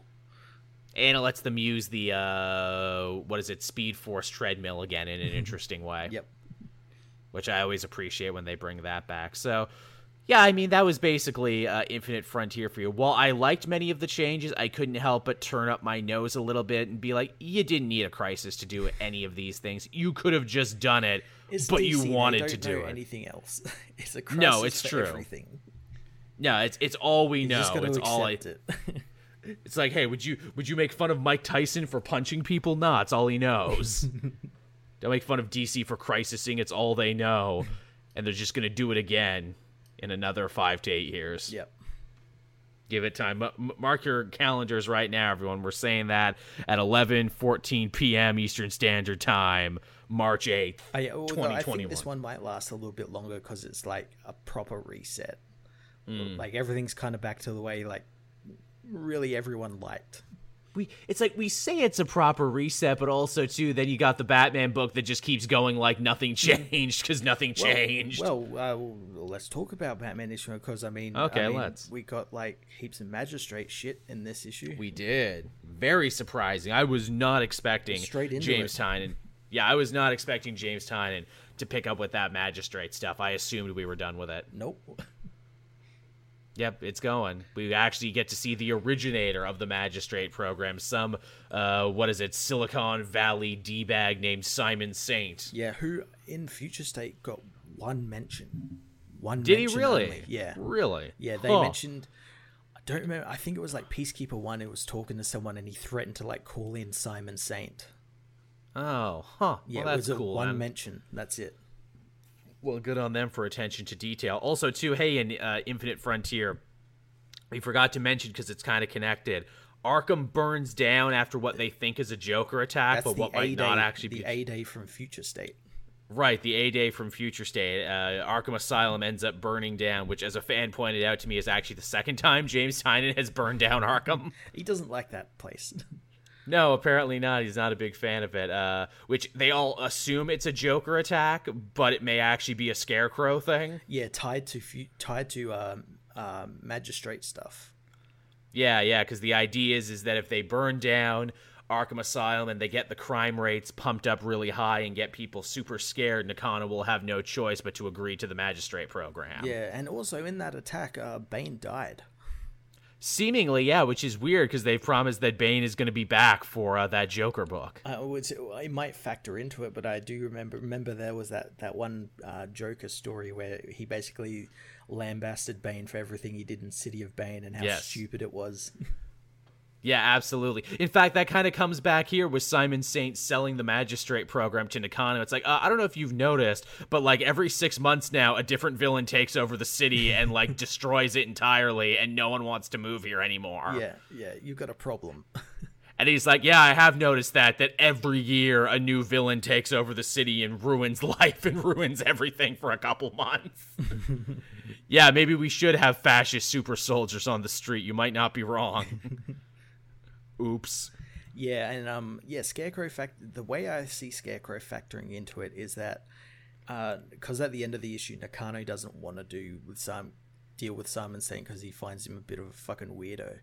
And um, Yes, a- and because of money, I love it's not entirely a moral issue, but it's like ah, we couldn't possibly afford it, not in this budget. yeah, and it, it it seems to imply that like Scarecrow is going to be the one like sort of manipulating his mind a little bit into Mm. Yeah. like making him want to team with Simon because there was also Yeah. because Scarecrow is working for Simon Saint. yes, as we saw in Infinite Frontier, which man, hope you didn't read that before you read Batman, because they just straight up come out and say yes, I am working with him. Yeah, which I thought was funny. Also, uh, yeah, I, I, I kind of dig what uh, Tynion is doing here, trying to reimagine what Scarecrow fear tactics could look like. Where it's like, no, I just don't drug you and make you see your worst fear. It's the little dreads, the little paranoias that I can do as well. Yeah, I also might be manipulating the news. Yes, that too, which I thought was interesting. Yeah, with Batman and Ghostmaker trying to figure out why all these media moguls are being targeted by the Unsanity Collective. Yeah, hey, what's scarier uh, right now than anything? The news. The news is scarier than any scarecrow hallucination. Just open Twitter. I imagine Crane just getting really pissed off that people are getting more scared looking at their phones than anything he's done in the last little bit. But yeah, it's it's an interesting setup, and uh, you mentioned Ghostmaker too. It's fun to see Batman's relationship with Ghostmaker because he's not a Robin and he's not an Alfred. He helps him, but he busts his balls, and like it's it's a race with him to figure shit out. Yeah, I, I was kind of like like taken off guard by like we actually just get to see his face this issue. Yes. After like so many issues of him covering it and everything, he just like just Mm-hmm. standing there, just face you know face uncovered. But not his hair though. Oh, the, that's the key. That's the real key. Yeah. Turns out it's have pink. his name name shaved into his head or something. Yes. Yeah, he's one of those jagoffs who shaves his name into his hair. No, it's gonna be like a mohawk, but a side mohawk, like fucking Sean Kingston. Ghostmaker was Sean Kingston all along. I should have known. We also, uh, what is it, caught a short glimpse of Miracle Molly, the character they hope uh, is going to get you to pre order and be the next hot speculator item like Punchline was. Yep, yep. I don't really know what her deal is, but she, yeah, I guess she's working for the Unsanity Collective, and it's like, yeah, their version of Punchline. Uh, she she sure looks like something, doesn't she? She sure looks like a drawing that people are gonna love and a costume people are gonna love putting on. I don't even know what the name means. Miracle Molly. Does is she? Do you reckon they're like double dipping? They're like, oh wow, this Punchline was so fucking popular. Can we come up with like a new I- one? Uh, Miracle Molly. I I 100% think they are. I think they went to James Tynion said, "Yo, Punchline hit big, and uh, Jace Fox hit big as well." And like, it turns out there's a comic speculator market again. Can you do it again, James? Can you recreate this match? He's like, "Yeah, yeah, I can do it. I can work with the artist and put something together. I'm sure." yeah, no, no doubt about it. Miracle Molly. She's powered by MDMA. Yep. That's all she does. Just gets you to freak the fuck out at the club sometime. It all ties back in. all ties back in. That's the power. But yeah, so that that was Batman. I thought it was pretty cool. Yeah, it was pretty damn good. Again, I, I don't think you needed anything in Infinite Frontier to tell this story anyway, but there it is. Yeah. Oh, uh, one thing too. Uh, we, we we meet a new guard in Arkham. His name is Mahoney, and he gets really fucked up during the A Day thing. Mhm, And you, yeah, you, you speculate he's probably going to be Peacekeeper 1. he has red hair. Peacekeeper One has red hair. It's interesting that Batman saves him here when Peacekeeper One seems to have such a hate boner Yeah, for him. I That's what I was really uh, like fighting with. It's like, but but, but this guy seemed to like Batman because he was talking with him on the like phone and Yeah. everything. And we're we're gonna see that change. We're gonna have like Simon Saint be like, "Oh, I can rebuild you. I can make you stronger. I can give you cyborg parts, and you will be my Peacekeeper One." Mm-hmm. he's going to Which get actually- brainwashed or something. Of course. And hey, speaking of Peacekeeper 1, isn't it weird that the like field leaders of the magistrate are called peacekeepers? And over in Suicide Squad, the big new character they're giving center stage is also called Peacemaker. but completely different. This guy came first. Christ, I hope Peacemaker doesn't fight Peacekeeper 1 cuz that's going to be really goddamn confusing. Yeah, I don't want to type that out, please. No, I don't want to try because we do that all the time in this job, Matt. When we have to write stuff, I'm like, I feel stupid that I'm writing this. Yeah. This physically pains me to have to write this. Uh, which shit, I, I I mentioned Suicide Squad, so we might as well jump into it. Ironically, this book also takes place during A Day. yeah. It, it is, uh, all these books just going to be like, oh, on this floor in Arkham is where Suicide Squad took place, and this floor down here is where the new Robin book took place. it's a big hospital, you see. A lot of rooms, a lot of places going on. But uh, yeah, this book I actually really liked, and again, would have liked it anytime, Infinite Frontier or no infront or no Infinite Frontier. And basically, it's picking up basically more or less with the same ideas that that Future State book had for Suicide Squad. yeah, it's like the, the origins of that team we saw in there. We saw the ending, we're seeing the beginning now. the beginning now. Waller is decides that she's sick of losing, sick of bearing suicide squads, and she's deciding to get proactive in building the next best version of the team, even if that means kidnapping people from the multiverse. Yeah, and Rick Flag's like, no, no, no, you're being too proactive. Yeah, which I, I kind of appreciate that, where it's like, yeah, Waller and Flag never really got along, but they always worked together because they like knew their roles basically, and they were both good soldiers and just did what they were told. But now that Waller has decided she doesn't want to do what she's told anymore, yeah, well, he's just upset that he's just using like concepts that he can't comprehend, like multiverses and stuff like that. true enough. Yeah, he's he he's not the sharpest No. penny, is he, Rick Flag? And again, this is what I said too about this idea that everyone remembers their whole life. This would have been a great thing for Waller to be like, yeah, then the world changed and I remembered all of these years of history and the fact that I never win and I never get promoted despite pouring my heart and soul and ruining my family because of the Suicide Squad. Well, well I mean, that could still, I know, like, it would, would, would have been a perfect place for that there, but that could still also factor into it because this is Waller. She wasn't going to just reveal that sort of No. stuff. I mean, that's my head headcanon for this. That's what pushed her over the edge mm-hmm. from like morally gray, mm-hmm. morally dubious to like, okay, now I'm full on chaotic evil. Yep. Which again is interesting that like no one has taken that trip with Waller till now where it's like, yeah, but what if she wasn't happy just defending the status quo and just like being this, you know, morally neutral character? What if she decided she actually wanted to get shit done? Yeah.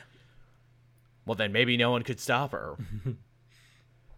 Not even a Superboy. No, who's now a part of the team because she sees, sees him as a filthy, filthy clone. Yeah, you damn clone. Someone who I, I like exist. he. I like he got his shirt back though. Yeah. Also, I guess too, this is their way of keeping Connor away from the rest of the Super family of books and not having to deal with having two Superboys just yet. Yeah, well, I imagine it's all gonna like come over where Superman's gonna find out that um, because because uh, he actually left him with the Kents. He left him with the Mara Park Kent at the end of Bendis's Action Comics run. Um, oh, is that how that ended? So I can imagine he, he's gonna find out eventually, and it's gonna be like a like a like multi book story or something. you would hope so. Yeah, Superman versus the Suicide Squad. Yeah. But uh, honestly, I don't hate the idea of Connor on the squad because I like the idea of a morally upright character, a super no less, on a team with a bunch of like repugnant killers and thieves. And the idea being, will his goodness rub off on them or will they end up corrupting him? Well, not only that, we've seen the possible future of the, the outcome, and the outcome is actually really fucking cool. Yeah, kind of cool and kind of fucked up too. Yes, uh, yeah, I, I'm looking forward to it. And I said in my review, I kind of hope because like half fucking team, or all the team fucking dies this issue, except for Peacemaker and Talon. Um, Yeah. I kind of hope that that's like the running thing where each issue is like a new bunch of team members coming in, and you're like, oh, well, they're not going to survive for the whole fucking uh, book. You know, by the end of the issue, they're dead, and the next issue is a new new team. Yeah. Uh, I'm genuinely kind of sad that Film Freak died though because I love that all he brought. yes, a someone remembered Film Freak. B all he does is just quote stuff, but also he's bad at what he does because he quotes TV and music when he should only be quoting movies. I thought that was very funny. I'm like, who who put him on this team? What does he bring if not just being a meat shield? Again, I, that's what I kind of found funny about the book. She's like, "I'm tired of losing. I'm tired of losing. Here's my team of Film Freak and Bolt and mm. Shrike." Yeah, and Peacemaker, where it's like, yeah, I see why you keep losing, lady. Because again, like literally, none of your originals are here. No, I get, which again, I guess kind of adds up too, because it's like, yeah, freaking uh, Harley is in Gotham, living good now and not in jail, and Deadshot is dead. yeah, seemingly still dead. They do make a point of saying that that Tom Taylor book is still canon because you see the photo of the the team in the first page. Yeah, I, I actually really like that where we see the pictures of past Suicide Squads. Yeah, But yeah, I, I enjoyed this one. I thought this one was off to a good start, and it'll be the source of our first crossover too. it will. Yeah. Yeah, so that was fun. What else did we have, Matt? Uh, what else did I have? Um, let me just check my list. Oh, Crime Syndicate. Yes, Crime Syndicate. Yes, this was a goddamn awesome issue. This this was fun. Again, you know, I, I felt like it maybe tried to do a little too much in issue one with having to reintroduce us to everyone on the Crime Syndicate, but when it worked, it worked. Yeah, well, it's only six issues. Yeah, it's a mini. Yeah, uh, yeah, no, I I really enjoyed that. Um, yeah, we just got reintroduced to this team, this this new old suicide, uh, Mm-hmm. uh, Ultraman and stuff like that. Uh, I liked um seeing like bits of Ultraman's. Oh, the backup is Ultraman's origin. Um, Uh, but I uh. also like that, like through the issue, we get to see like flashbacks. Like he, he's the one who killed Kennedy and everything. Yes. Pr- Prince Kennedy or something, because you know it's America now, so it's like royalty and not like a presidency.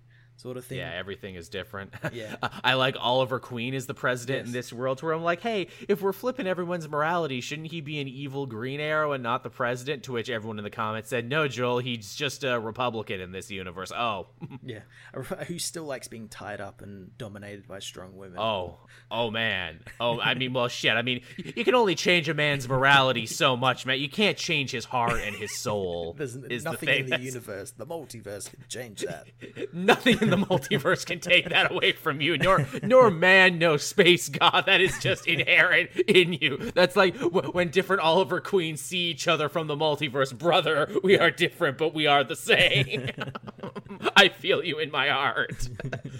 Uh, which yeah, because it's uh it's Superwoman, but it's Donna Troy now. Yeah, yeah, from uh, Themyscira, and she's uh, exuding her power over the the powerless uh, Oliver Queen to like uh, make America Themyscira's bitch. Yeah, totally. And uh, again, this happens on the same day that, interestingly enough, in a mythology gag, Starro ends up attacking Earth Three, or a Starro. Yeah, I, I, I, I can't wait to find out if if the uh, the twist is that Starro is good and has been like sent by someone to like take over the Earth and like turn everyone good. Yeah, I was gonna say because it's like, well, wait, shouldn't Starro be good in this universe? Assuming it's from this universe, then again, you know, space sucker fish are they beyond such morality? yeah, but I, I do like that it took it took over like the league like almost immediately. Uh, it took over uh, was it uh, Johnny Quick uh, straight away. Yeah. It took over Ultraman straight away. But I like Ultraman was able to fight back enough and and be like, if I can't have Metropolis, no one can. So he just starts burning and killing all the people. Showing that he's almost more of a threat than the freaking starfish. Uh, Yeah. uh, I like one thing they do do in this universe that I appreciate, and it's something that actually justifies starting from scratch.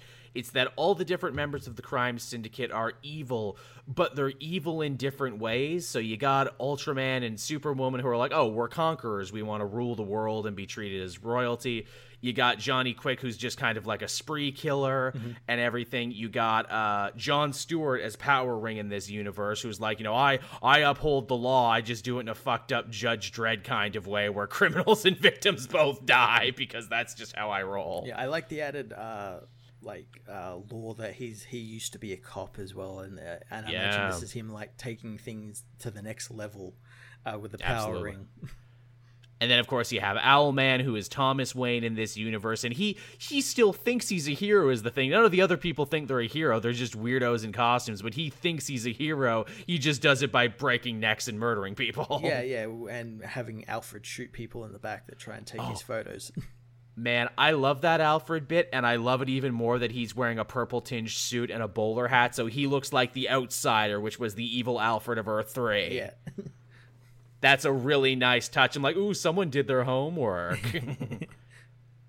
but yeah, there's uh, there's some interesting ideas in this one, and I'll be interested to see where it goes. I know it's a mini, so they only have so much time. I really would have liked if we could have gotten more focus pieces, but I guess we will in the backups. yeah, yeah. Well, yeah. The backup of this one was just Ultraman's like crashing to Earth in a great All Star Superman uh, panel uh, recreation, and yeah, Mm-hmm. He, he's he's birthed to, he's given to like Jonathan Martha Kent, who are like bunch of freeloaders who get him to do everything while telling Yeah. him that everyone else is freeloading. Yeah, which I, I guess makes sense why he would end the Cuban Revolution by mm-hmm. killing not Castro in this world. That's that's an interesting take for like, hey, what if we like inversed the wholesome Americana and made it very unwholesome mm-hmm. Americana? Mm-hmm. Which is also a nice juxtaposition to what Geoff Johns did, where it's like his Ultraman landed in a place where like Ma and Pa Kent were like meth heads in a trailer park. Yeah, so he ends up snorting co- uh, uh, kryptonite like cocaine. That's and right. I forgot he was like super the first panel addict. of Forever Evil. He's like sniffing That's a bunch right. of cocaine. Ah, they'll never be able to use it against me if I put it up my nose. ah, sweet, sweet nose candy. Man, that, that shit was wild. This that's another thing about this crime syndicate where like Geoff Johns was like deadly 100% serious even when funny stuff was happening. This one has a weird sense of humor like uh like Ultraman throwing the truck like recreating the famous cover but he's doing it to like throw it through a building. Yeah, throw it through a building, and yeah, I, I like that also that Cat Grant is the editor in chief. And- That's but fun. but she's not like tabloid Cat Grant. No. She's like proper. She's like Perry White Cat Grant. this This is what the good version of her is. Yeah. Yet Jimmy is the same in every universe. Well, maybe He's a, Jimmy he's a chokes. universal constant. He's yeah, exactly. You can't change Jimmy, or like you know, he strangles prostitutes in his spare yeah, time. we don't know. He's like a pedophile or something. or or some shit as we'll find out later. I I do love that bit with Ultraman. It's like stop writing fake news about me or I'll kill you. stop telling people I'm a murderous tyrant or I'll kill you like a murderous tyrant would do. That'll show them you're so smart, Ultraman. and even the little blurbs too were funny, where it's like learn more about this in a comic that doesn't exist. Yeah, who's who of the DC Universe Earth 3 or something. yeah. And I'm like, oh, that's a clever bit. So you're writing this comic like you're from Earth Three. Yeah. and that these books only exist in Earth Three. That's that's a funny bit. yeah. Uh, what else did we have? Was that it? I think that that was all the DC books I read this week for yeah, sure. that was. I think there was only three DC books this week. All right. Uh, Hellions wasn't much to write home about. Miles Morales, King and Black Time was certainly nothing to write home about. And I can't talk about Nocterra because I don't want to spoil it for you. Uh, I I had uh, Avengers issue 43. Oh, yeah, we're still doing the Phoenix stuff. Mm hmm. and this was more Alright, just like anime inspired tournament battle action between all of the all of the uh, uh, people. It was the penultimate issue, uh, so a lot of stuff is sort of like building up to that last issue.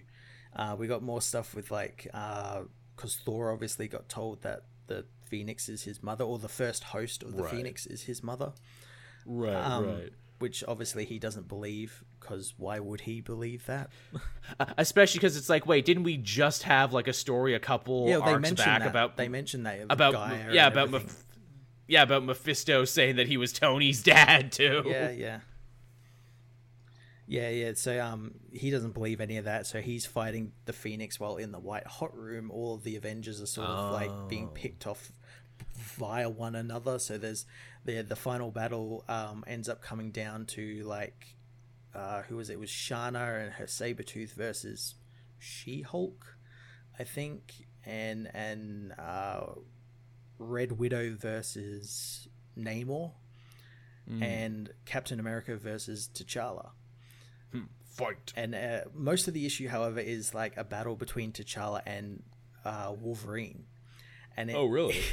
it's so good because it leans so hard into the schlocky action anime stuff because it's like uh, Wolverine's like, ah, I've got adamantium, you can't, you know, beat me, and I've got the Phoenix Force, you know, I can cut through anything. And T'Challa, of course, being like the Batman of this universe, is like, I've had prep time, and my whole body is covered with uh, uh, vibranium Wakandan tech, even my teeth. and he shows his You teeth, see, I got and they're like etched with like that Wakandan glyphs and everything. Oh, that's fun. and so and because of that, he's able to take in more of the the Phoenix Force, and his power, his his, Oh. his plan is basically take as much as he can and to keep it contained in himself. But the Phoenix Force gets um wind of this it keeps forcing him to have more and more power so his his uh, power sort of like overloads and everything he ends up killing wolverine So, so we're literally kids playing pretend. I got Yeah. super special wizard armor that you can't get through. No, uh, uh, the Phoenix Force overpowers your power because it's so powerful. They did it like not last issue, the issue before, where T'Challa versed um, uh, Nighthawk, uh, where where um he just did the exact same thing. It was like, haha, I'm the Batman of the Squadron Supreme, and I've got all of this Ugh. prepared. But I'm T'Challa, and I've got all of this prepared. And it just leans so hard into it that you can't help but laugh at it because it's fun. It's it's not taking Alright, itself you're- seriously. You're kind of winning me over. I'm not gonna lie. Yeah, it's that great. actually does sound pretty fun. Yeah, it's cool. I, I, I, I cooled off on it for a bit, and maybe I should check back into it, especially just to see the Squadron Supreme stuff too, because we know they're going to be a big deal in Heroes Reborn. Yeah, it was the last issue of this uh, this uh, arc. Next issue, so yeah, Right. Okay. Uh, so is that it then? Was that everything? yeah, yeah, All right. Wow, we almost did two hours worth of a show. yeah. So yeah, thank you everyone for coming and watching and listening, especially because you know this is a Monday night. And I know we don't normally do it. We'll try and get the show out on Wednesday for the regular time, but you know if Matt can't uh, get it done or if I can't get it uploaded on time, we'll just be sure to get it to you for Thursday. But yeah, we appreciate that one. Uh, big thanks, of course, to uh, Tom, there for sponsoring the show this week. Go check out Guardian number one and everything. I will have the links down in the description so you see what's going on there. And uh, yeah, I guess I'll just about do it for us this week. Yeah. Yeah. Thanks everyone for coming by. Yeah, what's uh, what's coming up next week, Matt? That's got you excited? Anything good coming down the pipeline? Uh, comics wise, uh, what have we got started? I've actually haven't looked yet, but I know neither have I. I think the new Superman book starts this week. I do want to look into that. I think uh, like a bunch of new Infinite Frontier stuff starts rolling out this week. Actually, right, right. Uh, I guess we'll have more Flash this week, more Superman as well. mm-hmm. Yep. That'd be good. Yeah, I enjoyed uh, the first flashback. Didn't blow my mind. It was a lot of housekeeping. Yeah, yeah. I imagine this second episode is going to be much the same as well. hey guys, are you going to explain why Cisco and Caitlin aren't here anymore and aren't going to be coming back? I mean, I'm sure they will have to. I just want to know what answer they're going to give as to why they're not here anymore. they went back to their home planets, everyone. Yes, like Ralph Dibny, who sexually mm. abused people. yeah, that too, where it's like, oh, and Ralph and Sue were on the run, and I'm like, oh, and Ralph's gonna be staying on the run for a long time. Look, Ralph couldn't go back, you know, guys. Ralph is in protective custody now, everyone, and we're never gonna see him again. Ralph became even though Ralph again, Boner. he did. Even though it's like so simple, it's like, come on, guys, you can change his face, just have him become another just actor. Again, I, I think that's the they're, they're doing that? Are they doing that? I don't know. I guess we won't. I mean, know. it's the CW. They recast Batwoman. I mean, true in it. They're not very smart. That'll be so fucked up if they recast all of Batwoman, but don't recast Elongated Man. oh no, I got hit so hard by Mirror Mistress. Everyone, now I'm stuck this way. Yeah, my face, I can stretch my body and everything, but I can't change my face. Oh, terrible, terrible, terrible. All right, guys. We'll see you all next week, everyone. Bye-bye. Bye.